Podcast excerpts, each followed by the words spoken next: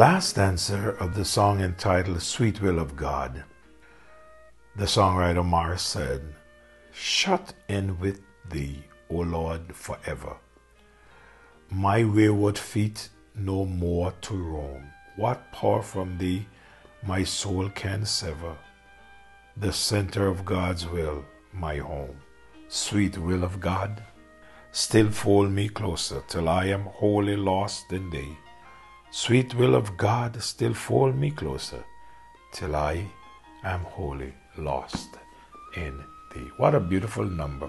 Speaking of the will of God. And that's where we are. Morning after morning, I'm sharing with you this matter of knowing God's will for our lives. Paul wrote to the believers at Ephesus and he reminded them in verse 15 of chapter 5, Ephesians, he said, Wherefore be not unwise, don't be foolish.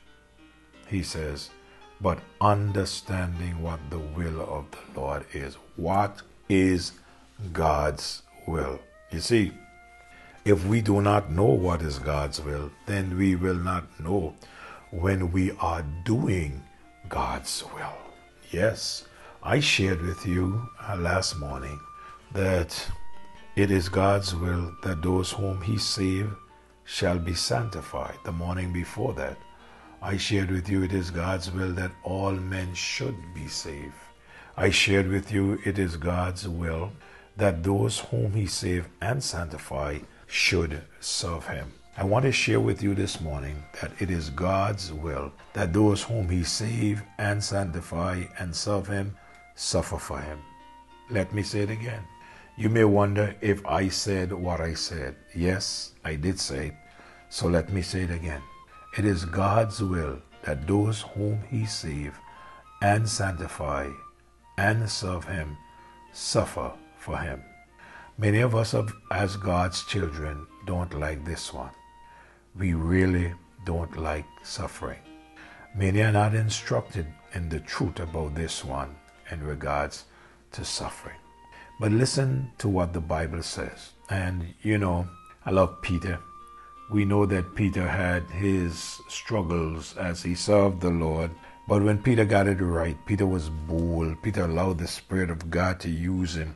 And I want to thank God for Peter for the books that he wrote and the things that he shared that we would have today to govern our lives by. So in 1 Peter chapter 3, verse 17, he says, For it is better, if the will of God be so, that we suffer for well doing than for evil doing. Peter, what are you saying? That it is better for the child of God to suffer for doing well, doing good, than to suffer for doing bad? Now, anybody would say, but why would I have to suffer if I'm doing good? Oh, people don't mind if they did bad and they are caught that they suffer for it. But that is the opposite way how God looks at it. He says, For it is better if the will of God be so, be so how? That we suffer for well doing than we would suffer for evil doing. Wow. It sure seems that it's God's will that those whom he save and sanctify and those who serve him suffer for him. You see, we can suffer because it is God's will for us to suffer. You say, preacher, are you telling me that it is God's will for me to suffer? Well, I am not telling you that. I am just telling you what the Bible says. And I know that you believe the Bible, so I'm going to continue to share with you what the Bible says in regards to this. Yes. In 1 Peter chapter 4 and verse number 19, he says, Wherefore, let them that suffer according to the will of God. What?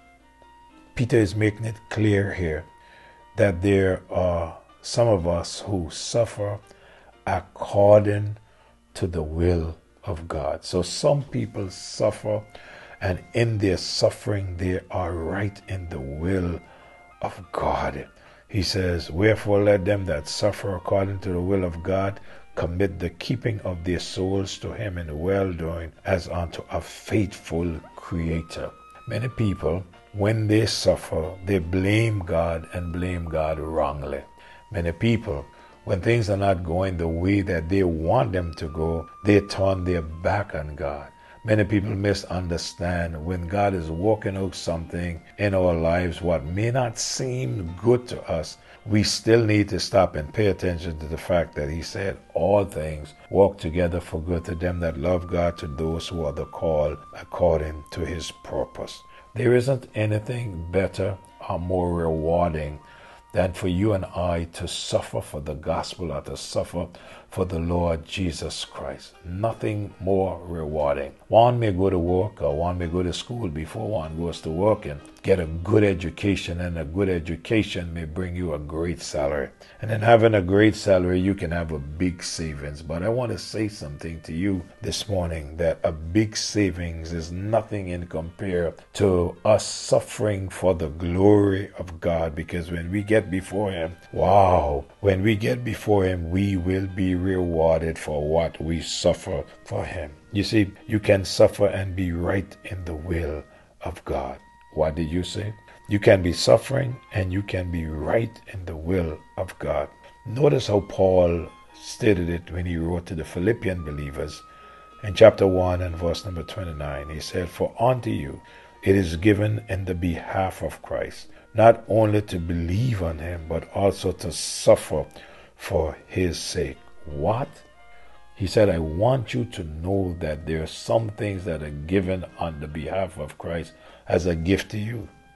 And one of these gifts that is of suffering. For unto you it is giving. When something is given, it's a gift. It's given in the behalf of Christ. We are now receiving something on the behalf of Christ. What is it? He says, not only to believe in Him. Yeah, you have that gift to believe in God. Believe in the Lord Jesus Christ and thou shalt be saved. And we look at that and we think that that is so important because we cannot be saved without believing in the Lord Jesus Christ. But he said, not only to believe in him, it must go deeper than that. He said, but also to suffer for his sake. What a thing it is for the believer to be suffering for the sake of the Lord Jesus Christ.